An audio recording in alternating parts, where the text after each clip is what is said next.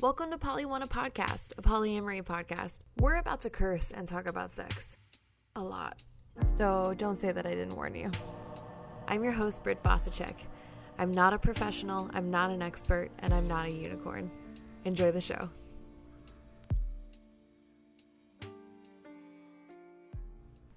So there aren't many times in my adult life where I've asked someone to be my boyfriend or my partner, as the case may be. And I did it recently, and I was thinking a lot about labels and expectations and the way that I used to use terms like boyfriend and girlfriend and the way that they've changed for me. And it seemed to me that it was really important, more so now than I think when I was mostly monogamous, for me to label someone in my life as a boyfriend or not a boyfriend, or a girlfriend or not a girlfriend, because without that kind of accountability, I leave the other one or myself vulnerable to unmet expectations or letdowns. And when a relationship starts and it decides to escalate to the point where we're comfortable calling each other boyfriend and girlfriend, then we get to put kind of all of these things that we're really excited about, or that we need, or that we want, or that we expect into this envelope. And then we just kind of write on the envelope, on the outside, my partner. But on the inside, when you open it up, it's all of these things. And what leads to hurt feelings, I think, for me, is when I get excited about handing someone the envelope, but we haven't put anything in there first. And so it's kind of just an empty word. And I've accidentally let myself down that way, because I kind of forget sometimes with a new relationship, it still deserves just as much as my established relationships get, as far as like conversations and boundaries go. And I forget that part of a relationship is becoming vulnerable and asking for exactly what I want. And that becomes particularly embarrassing when I'm asking someone to be my girlfriend or my boyfriend for the first time, um, and setting boundaries and expectations and getting a brand new feeling of the fear of rejection in that context. So I guess what I'm trying to say to my listeners is, um, will you go out with me?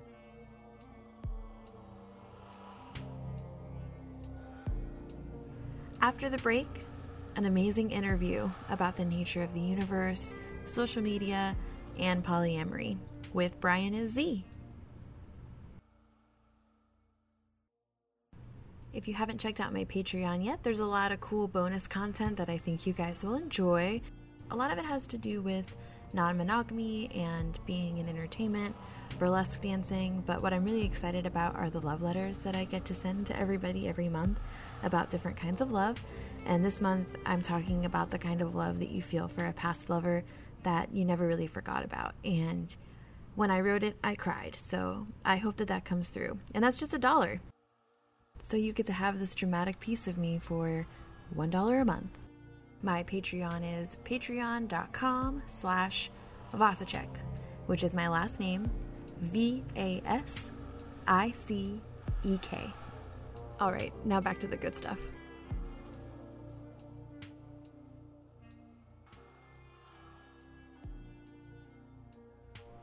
Welcome to the show, Brian is Z.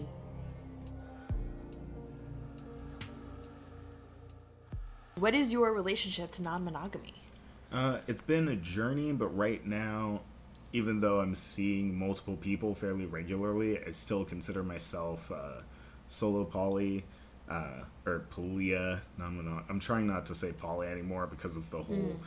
poly is the word for Polynesian, mm-hmm. and erasure is super real, especially for Polynesians, because when was the last time you heard anybody talk about Polynesians where it wasn't like, this is a way that we are being shitty to these people?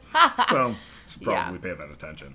But uh, after some really codependent relationships, I heard about relationship anarchy, and that's what I'm doing now. Mm-hmm. I realized that as codependent as as I can get, especially when you really get that like whirl, whirlwind new relationship energy, because mm-hmm. that can just sweep you up and you can get stuck in that, and that leads straight to codependency. So in some cases, yeah. Yeah. It's like a great way to lead into codependency. Yeah. Um, but I spent the last year trying out relationship anarchy, and I realized that my natural setting for not getting all up in somebody's shit and having them all up in my shit, because that's a really easy way to get jealous, because mm. if you spend all your time together, then you feel like someone's taking something away from you more easily. Yeah. But uh so I realized that my normal rhythm is seeing everybody who I date about every other week, because I'm, I'm just busy. Mm-hmm. Like, and a lot of my busy looks like me in my room on my phone or on my computer getting stuff done.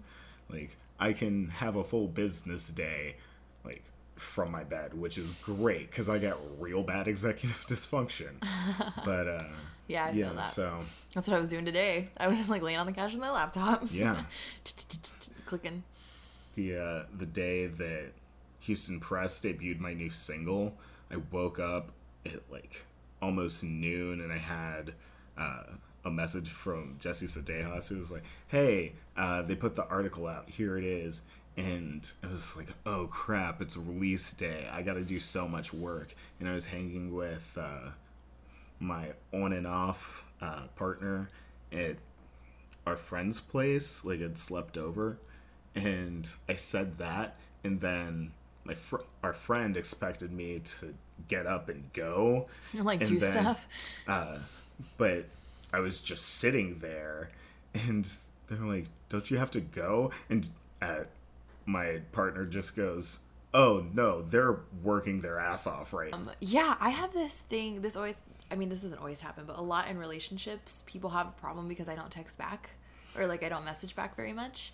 And this ah, I hear this all the time. They'll be like, why haven't you texted me back? You're on your phone all the time. When I'm on my phone, I'm fucking working. I've gotten a little more lax on that. And when you don't set that precedent of, like, texting everybody texts back within five minutes, then it's more okay. Like, sometimes you get a text that says, I love you. And sometimes you're super busy at that moment and you don't have a moment to respond. Mm-hmm. But... you can say it the next day or something if you forget. It doesn't mean that you don't love that person. Yeah. It's like, nope, didn't go away in the last five minutes. Still there. Still really care about you. Mm-hmm. Just uh, trying to do something with my life. Yeah. So it define for the audience what relationship anarchy is.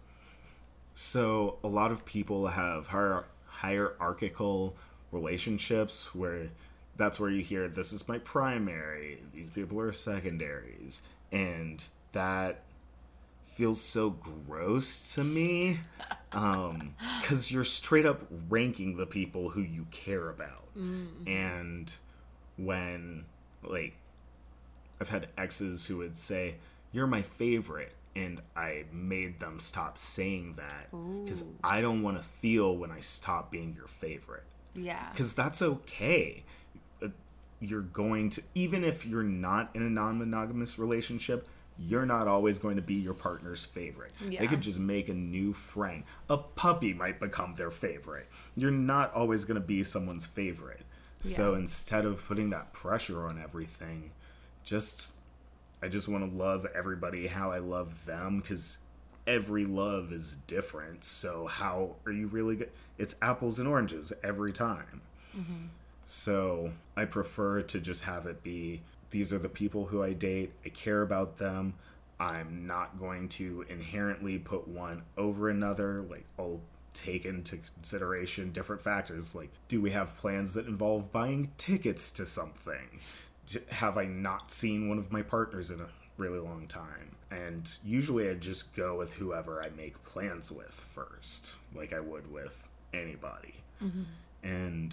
it feels like way less pressure, and other people feel less skeevy about, like, oh, they canceled on me or picked going with someone else instead of going with me. Mm-hmm. So it feels way healthier to me. Totally. I am terrified by relationship anarchy, but I hear that it's awesome.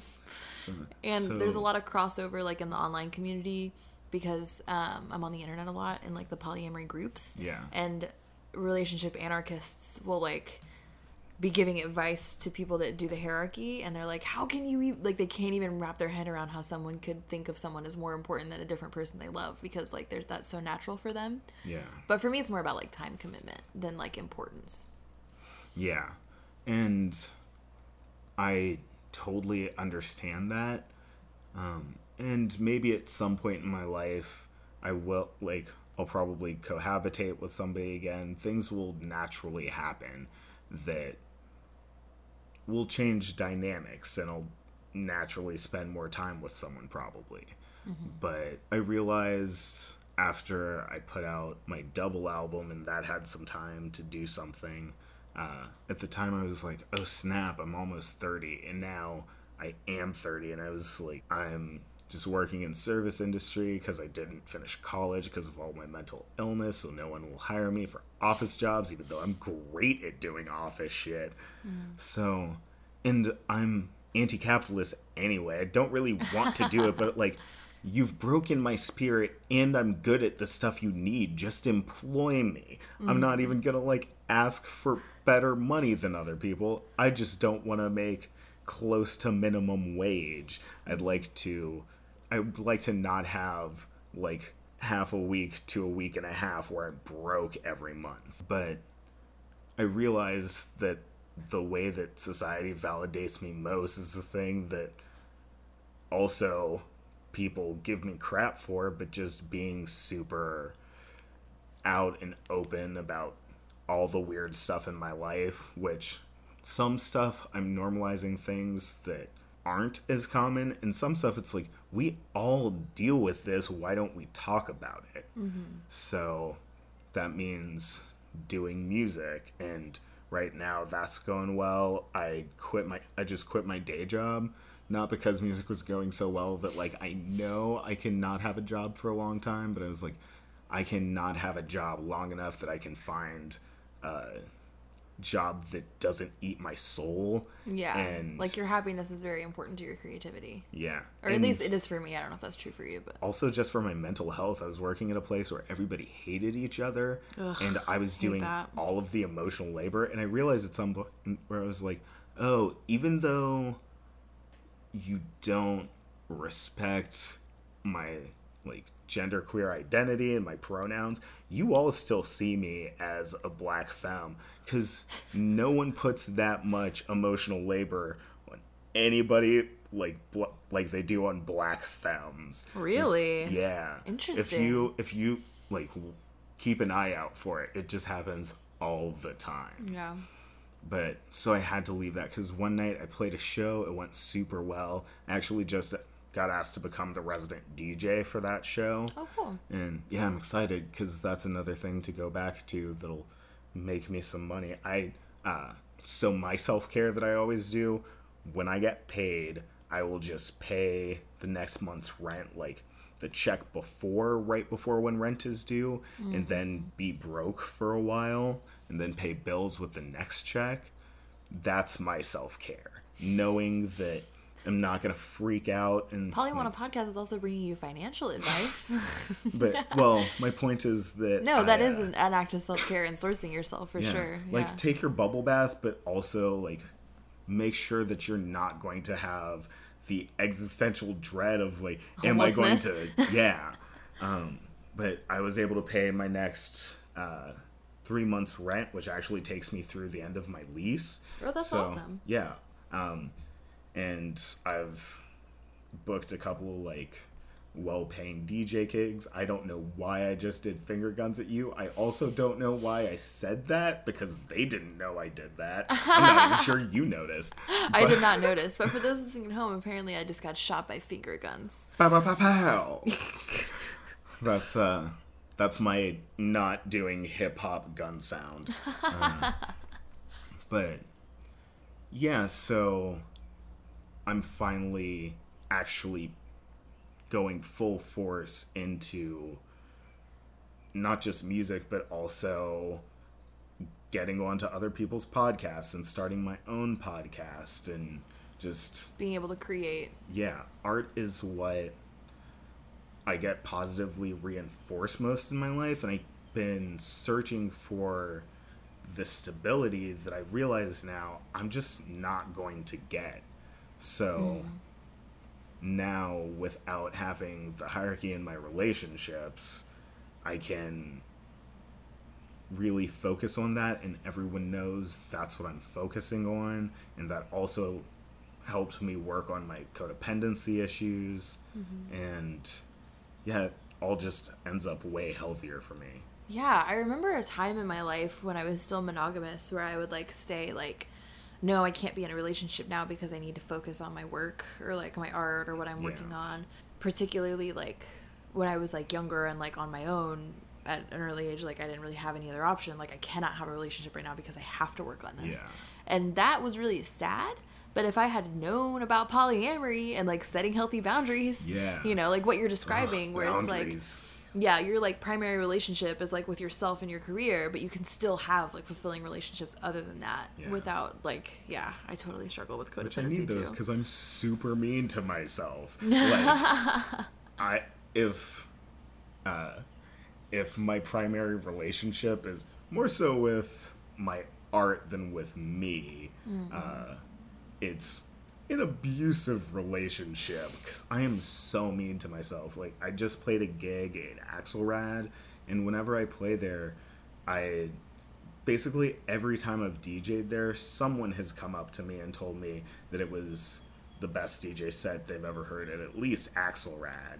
And at this last set, um, some things went wrong, which weren't my fault. Like, mm-hmm. I've been... I told you that something about me is freaking out all touchscreen electronics, and I D J off an iPad, and it was messing up my transitions, and transitions are really important to me when I D J because I mix super weird stuff together, like mixing Nine Inch Nails with Tyga, mm. and if you don't mix Do it, those like, just well, the right way, it's very jarring. So it was messing up my transitions, and I pulled a full-on Cobain and like threw my headphones and uh, like walked away for a second, and the sound guys were just like, what's wrong? And I was just like, it's messing up my transitions. They said, this sounds really good.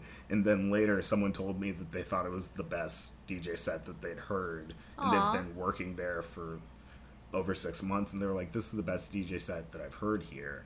And I was like, oh, I need to stop being so mean to myself. Yeah, no, self-talk has, like, such a huge effect on relationships. Like, yeah.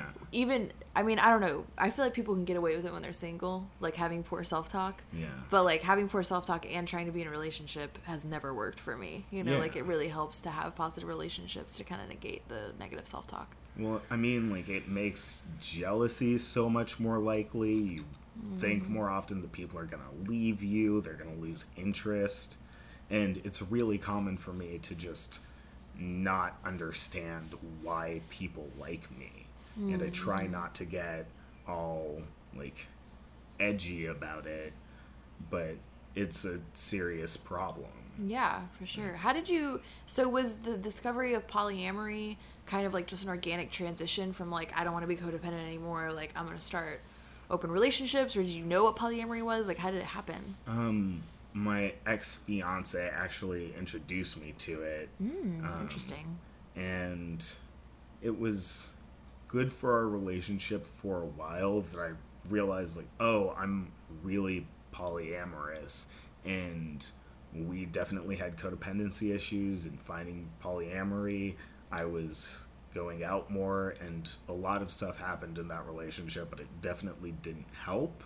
Mm-hmm. And then uh like throughout my twenties, I jumped around from serious relation to serious relationship to serious relationship, mm-hmm. and that really kept the codependency going. So I had been in two really serious long-term relationships that were codependent and non-monogamous. How did that so work? Poorly. Yeah, there was jealousy and lying and finding ways to end up cheating in non-monogamous relationships. Which, which is, is still possible. Yeah, it's still totally possible, because cheating is mostly about lying to someone. Mm-hmm. And when you're codependent and you get nervous about how the other person's going to react, but you're still supposed to be able to do this. It goes that way pretty easily. Mm-hmm. So that's why I decided to try out Relationship Anarchy, which has made my life so much better. Yeah, mostly I hear about like a transition from like someone was monogamous with someone and then they opened a polyamory and then they like eventually found out that Relationship Anarchy was like best for them. Yeah. But I very rarely hear about someone going from like codependent to anarchist. You know, like yeah. that's such a sharp transition. Um, I think it's I because I spent so much of my life trying to be things that I'm not, like trying to be straight, trying to be a cisgender man, trying to, to be monogamous. And I was really good at being monogamous because I was dedicated and I really loved the person I was with and I didn't want to hurt them. Mm-hmm. I didn't cheat, but there was this deep-seated unhappiness that I didn't understand. Yeah. So it's it was because it was always in me, and I think some of the codependency was because I was putting so much effort into not exploring non-monogamy because yeah. I didn't know about it. Mm-hmm. Interesting. So what are your relationships like now? What's your polycule? Oh, uh, I'm dating three people in Seattle where I'm living right now, uh, one person in Houston, and then one partner just moved to Austin um, two days after I got here, which we wish that we'd had more time together, but if we had, we'd be screwed because we still wouldn't really end up seeing each other that much more. Yeah. Because when I'm in town, foremost, I gotta give my mom time. Um... I've got to take care of business while I'm here, and I've got a bunch of people to see. I grew up here. I have yeah. so many friends here who I love so much, and even being here like a week and a half, almost two weeks, it's still not enough time. Even though it already feels like I've been here for like a month, an amazing month that I've loved. Yeah. I've just done so much stuff since Wednesday, and it's Tuesday. I am exhausted right now. Yeah. So that's five. Yeah. Gosh, that's a lot. And I still end up super lonely sometimes. That's hilarious. That's so funny. We're always, like, I like to date interesting people who do cool things. And it, if I don't date people who have some understanding of what it's like to basically be a small business, because that's what we're doing. We're small businesses. All of the different things we're trying to do, there's...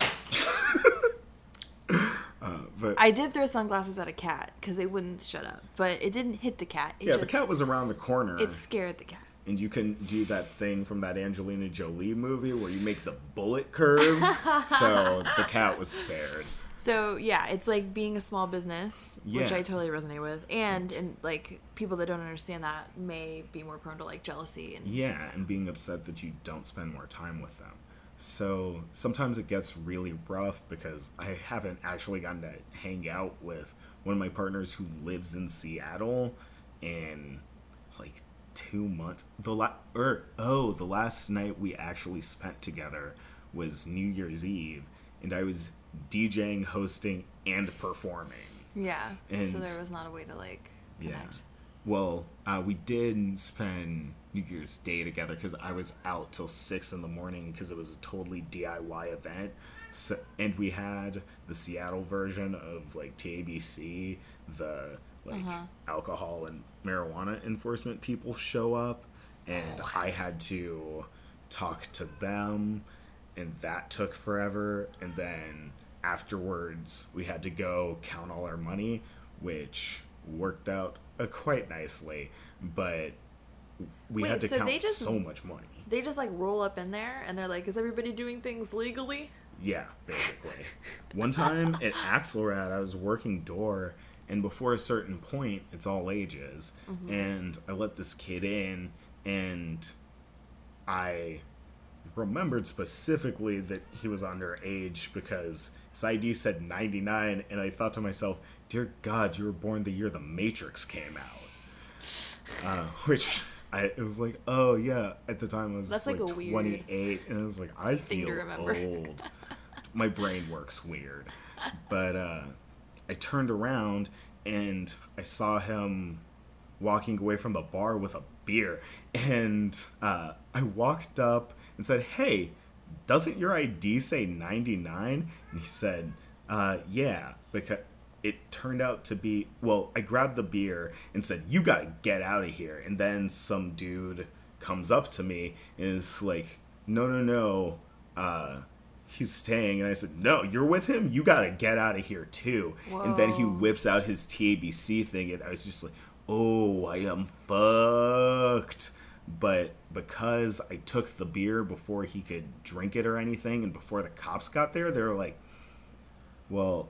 And I wasn't part of the conversation with them, and they had my I D, so I was just, like, checking I Ds a few feet away and having a panic attack. Yeah, but, and, I mean, you did the right thing, right? Well, I don't yeah, know how this after stuff while, works. After a while, they came over to me, and they said, uh, well, basically, it was wrong to sell him that, but... because Sweet. you took the drink before anything happened, mm-hmm. technically, technically no laws got broken here, so nothing that we could really charge a whole bar for. Yeah. So they were like, don't let this happen again, but... Because the bartender should have checked the I D, right? Yeah.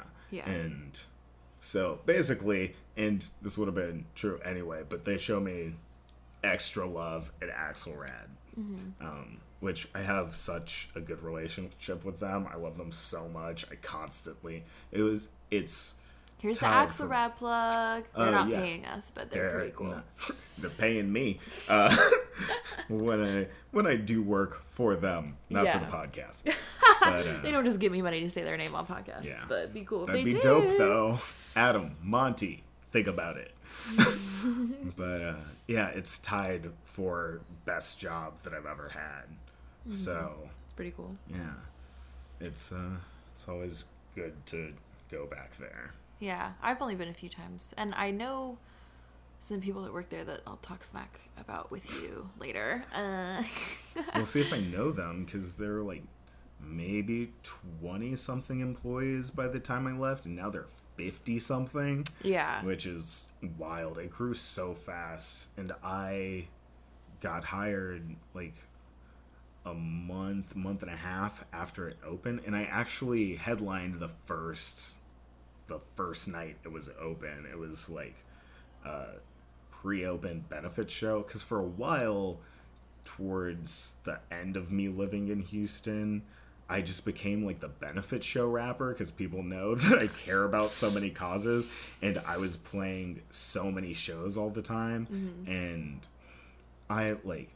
I got to the point where I was like, okay, I'm not going to play these little dinky-ass shows where the promoter is just like a fuckboy and there's going to be no one there, mm-hmm. which happens a lot with all rapper bills. Yeah. I hate that shit. I, I feel like, okay, this might not be true, but I feel like comedy and the, like, the comedy scene in Houston and the rap hip-hop scene in Houston are kind of similar in that, like, I mean, Houston's so easy to just D I Y, make your own show, make it look big, do a lot of promo. Like, yeah. you know, venues are thirsty for crowds because crowds exist, and so they, like, let shit happen. Yeah. And, like, there will be, like, really well, amazing promoted shows with all these people on the bill that may be paid to get on stage. Who knows? And, uh, you know, no audience. The, yeah. It's... Well, I came up first in the punk scene, and then I moved to Montrose, which is, like, some punk, some indie stuff.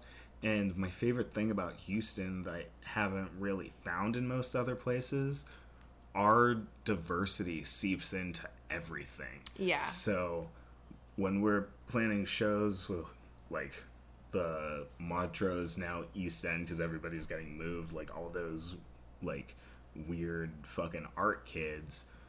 Yeah, we, we cannot afford Montrose anymore. Yeah. We don't m- make bills based on...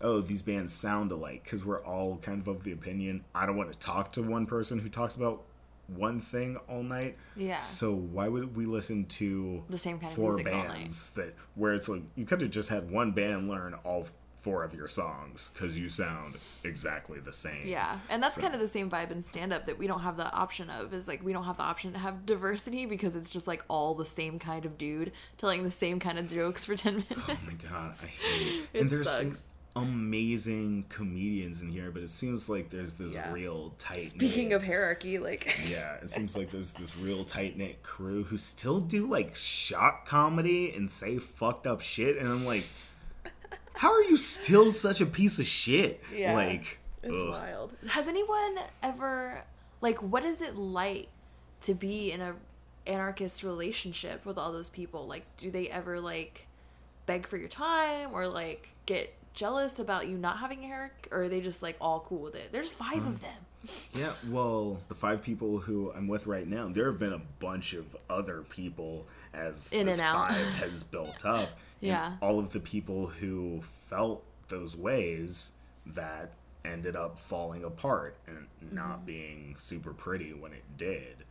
Yeah. And it's because I'm just ideologically opposed to them about how a relationship works. I still really care about all of them, but it just doesn't work. Mm-hmm. And another thing that I had to get better at in the last year was breaking up with people. Mm. I hate doing that. And I used to do that thing where it's like, all right, things are wrong. I'm working super hard to make this work. Or really, you're being overbearing and kind of trying to make it work and kind of trying to make the other person break up with you. And I was like, oh, that's real shitty. And I didn't realize I was doing that. Yeah. So if stuff's wrong and I don't think it's something we can work on, I pull the trigger on breaking up so much faster now and so much healthier for everybody. Because, like, and I'll have a re- I'll be like, I don't think we communicate well with each other, or we don't have the same ideas about this thing. Let's just get out of this mm-hmm. instead of getting more and more attached to each other. Yeah. Or like trying, like saying like, oh, I can fix this about myself and yeah. I can accommodate this. Yeah. Because, yeah, Oof. you try to accommodate so much, but if it's something you really don't want to do, you're probably not going to get okay with it. And there's just like this low grade resentment that builds up over time. And I can usually tell people are mad at me before they know they're mad at me. So mm. I'll be like, hey, what's wrong? And they'll go, nothing. And then a few months later, they'll be super pissed off about something. I'm like, okay, I thought this was what you were pissed off about, but it just took you a long time to process why you were mad. Because they legit don't realize where they're mad at me. But um, I, I'm really good at processing body language when it's negative. I'm really bad at processing body language when it's positive. Sounds like a good survival mechanism. Yeah, that's basically what it is. Um... Which also helps a lot with consent things mm-hmm. because I'm very forward about things. And I find ways to make it goofier so it's not so intense all the time. Something that... I'm bo- really good at that too, by the way. Something that really boggles me about, like, the way cis-straight relationships seem to commonly work. The whole, like...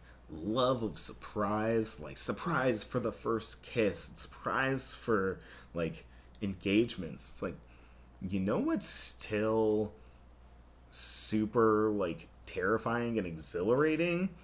When you ask someone if you can kiss them for the first time. Yeah, I feel like that's becoming more normal. Like it always sounds super smooth for me when yeah. I'm like, can I kiss you? And they're like, yeah. ah! Like it's and, really cute. Yeah.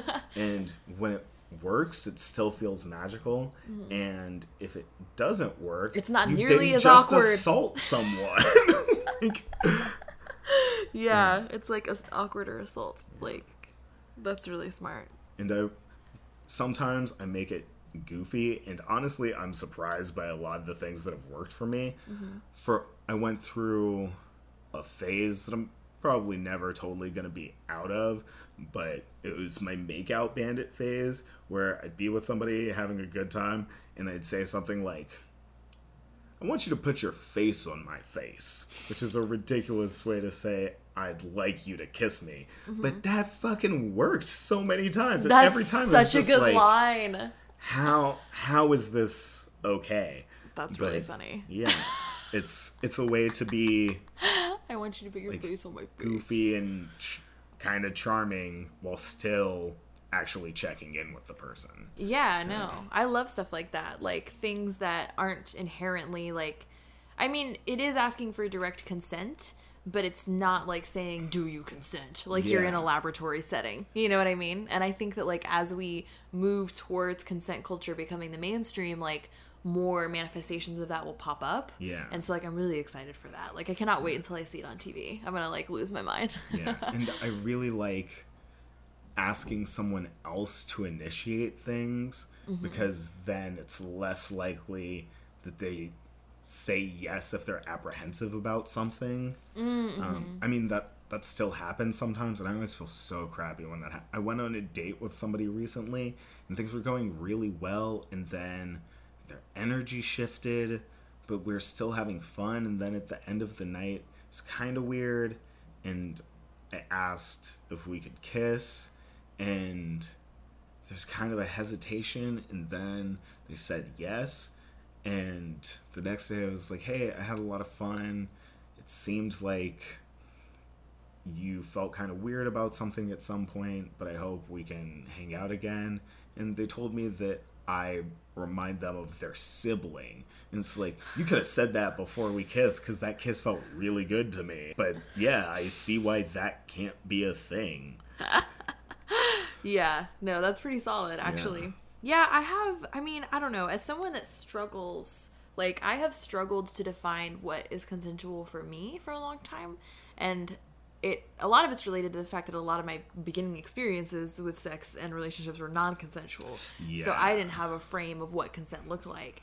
And so it took me so long to unlearn that. And I still sometimes get it wrong for myself. Like, I'll never yeah. hold somebody accountable for for breaching my consent if I... Like, I'm not the kind of person, unless it's, like, super obvious, that would, like, retroactively retract consent. Yeah. Because I know I know what I'm doing, and I know where I'm at in my journey about learning about what I think consent is. Yeah. But in that same vein, like, I will be in a situation, and, like, if somebody checks in with me or, like, takes that extra step, like, to ask me to initiate, that is so useful because of where I'm at that, like, yeah. I try to, like, use that as much as I can. Because I know that not every, you know, person experienced it the same way I did. But I do know that I have consented to things that I didn't want to do. Yeah, me you know? too. And it was still like, enthusiastic consent, but I just wasn't, I wasn't on the same page with myself yet. Yeah. Which is, it sucks, but. It sucks, because none of us grew up in a consent culture, mm-hmm. and with the whole Me Too thing, that is so important, and God, I'm so glad it's happening. And, uh, oh, when I did the sixty Seconds Max thing where I told a bunch of jokes, uh, the first, uh, The first thing I said was, I haven't seen this many white dudes get in trouble since Enron. Oh, that's yeah. good. That's really good. Um, I love Enron. Not the actual company, but just the idea that capitalism failed right before our yeah, eyes. And everybody was, was just like, let's sweep this under the rug and let's just pretend that capitalism is fine. And I'm like, yeah. y'all, they took electricity from us. They stole it. They stole the concept of electricity, and we're Everything just gonna Everything is per- made of electricity. How gonna, do you even take that? We're gonna pretend that it's fine. Like uh, it blows my mind. It's still in real estate. Hap- it just I can't. I, I ugh, fucking capitalism.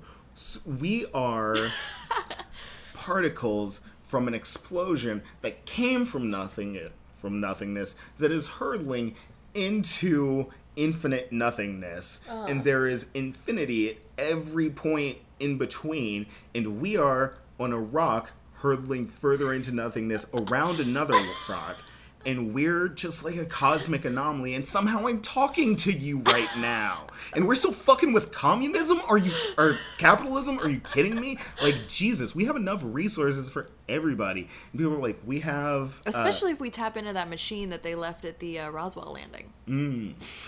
Not to go full YouTube rabbit hole on y'all, but, like, look it up. Uh-huh. but, um, uh, so, yeah...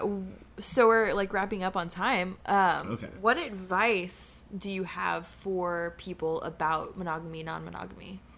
Um, I think that a lot of people need to realize that non-monogamous relationships and monogamous relationships need mostly the same things. Like, you still have to make sure that you check in with your partner and people feel emotionally safe together, mm-hmm. and that you're really in tune with yourself and your partner.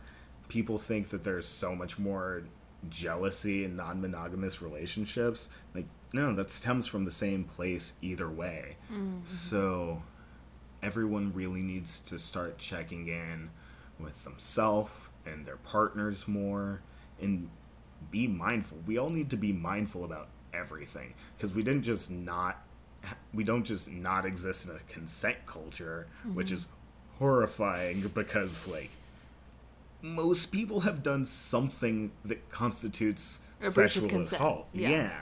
And that's horrifying, and that's a conversation we have to have at some point. Right now we still gotta keep taking down the monsters, but mm-hmm. at some point we have to talk about the fact the like, monsters in ourselves. Yeah, you gotta kill your inner fuckboy. But I need um, to have a sit down discussion with my inner fuckboy, cause like sometimes that motherfucker acts up. Yeah, it's true. But uh yeah, we we didn't we don't exist in a positive culture for most things, and we're constantly being programmed to be like sexist, racist, homophobic, transphobic, all those things, and you have to be mindful about all this. I'm amazed by how many people just assume they're good people. Trying to actually be a good person, God, it's involves, so much effort. It's so much work. You have to do so much to not continue all of the shitty things you've been programmed to do. And so many people are just like, oh, I let somebody in in traffic. I'm killing it. Like, oh my God, you gotta think more about this. Yeah. Like, don't think you're a piece of shit as much as I do, but like, yeah, just the language we use, so much of it. Well, it's so like, internalized. Yeah. Like, I didn't realize how much internalized feminism ruled, or uh, misogynistic, like, dialogue and expectations like ruled my life. Yeah. My life, not just like my actions, but like how I was living my life, until I like started, you know, becoming an active feminist. I was like, oh my God, like yeah. I've been look at how I've been treating people, like, and it still pops up all yeah. the time. Like, and you know, gosh, being Ooh. raised by racists, like I have to check myself all the time, not because I feel that way, but because like the language that yeah. I learned, like it's it's incredible how much of it gets stored away in you, and you don't realize it until it comes up in your head. And if you're not checking yourself constantly, yeah. like that shit'll come out, you know? I don't freestyle in public, because you go into a fugue state when you actually really like continuously freestyle. Mm-hmm. And I'm so mindful about the language that I use that I don't even want to use accidentally like, some, say something. Like, yeah. ableist term, because there are a ton of tropes in rap music. I almost said there are a ton of crutches in rap music, which is ableist. Yeah. It's everywhere. Yeah. Um, Gosh, ableism is a hard one. It's kind of newer it's real to me. Tough. Um, but it like it happened. I was watching that show, The Good Place. Have you watched it oh, yet? Oh, I love The Good Place. It's a great fucking so show. Good. But like, uh, there's a character in it who's like super dumb. And I was like, I I just feel like I'm watching someone be like incredibly ableist right now by like portraying yeah. that character. Like, where is the line? Yeah. And then once I started going down that rabbit hole, it was like, oh fuck, I yeah. am ableist, you know? Like, and I had to like confront that about myself. And it just feels like no, like there's always going to be something left, yeah. you know? But that's when we accept that mm-hmm. and actually stop integrate it beating, into our lives. Yeah, and stop just beating ourselves up about it. When you here's here's the advice outside of non-monogamy. When you say something messed up and you get called out on it or you realize it, say the sentence again with a different word that conveys your meaning. Because yeah. if you don't do that, you're either going to con- you're either going to just forget, or you're going to just like wallow in self-loathing instead of actually fixing anything. Yeah, no, that's great advice. Time uh, I was at work with my friend and I was talking about something and I was like, that's so gay. And he goes, uh, you're queer and super about social justice. Why do you say that? And I said, oh, I always mean something really positive when I call some shit gay. Like the, like the movie Rockadoodle. Did you ever see that? No. It's about this rooster with multicolored feathers who thinks that he brings up the sun when he sings, and it doesn't happen one time, so it moves to the city, and he's kind of a Elvis-y character, ton of rhinestones, which is super gay. And then the villain in this movie is an owl who wears a monocle and a cape and uh, lives in this like place with all of these other birds. And the this first time, gayer. the first time we come in, they're singing this song that's super long, and he's playing a giant pipe organ. And then after they stop, he says like somebody messed up like several bars ago. Mm-hmm. And the kicker, the villain, shoots evil rainbows out of his mouth. Like, that's so gay. That's really I gay. I love it. Yeah, like when you're saying like something's actually gay, it's really yeah. gay. That's also something that's super cool about dating gay chicks for me, is that we can be like, that's so gay all the time. Yeah. Well, I found out recently that gay originally occupied the same space that like queer does more commonly now. It came out of like cutie oh. pop culture. So I'm taking it back from homosexuals. Homosexuals aren't as fun as us anyway. So we use the word gay better. Your homosexuals deal with it. Interesting. Yeah. Either become politically queer and then we'll let you use it. But in the interim, while you're on that super... So people would say gay for like just anything that wasn't heteronormative? Right. Sort of? Okay. Cool. Yeah. That's a good piece of information to have now. Yeah. So, yeah. Do cool. gay shit. On that note.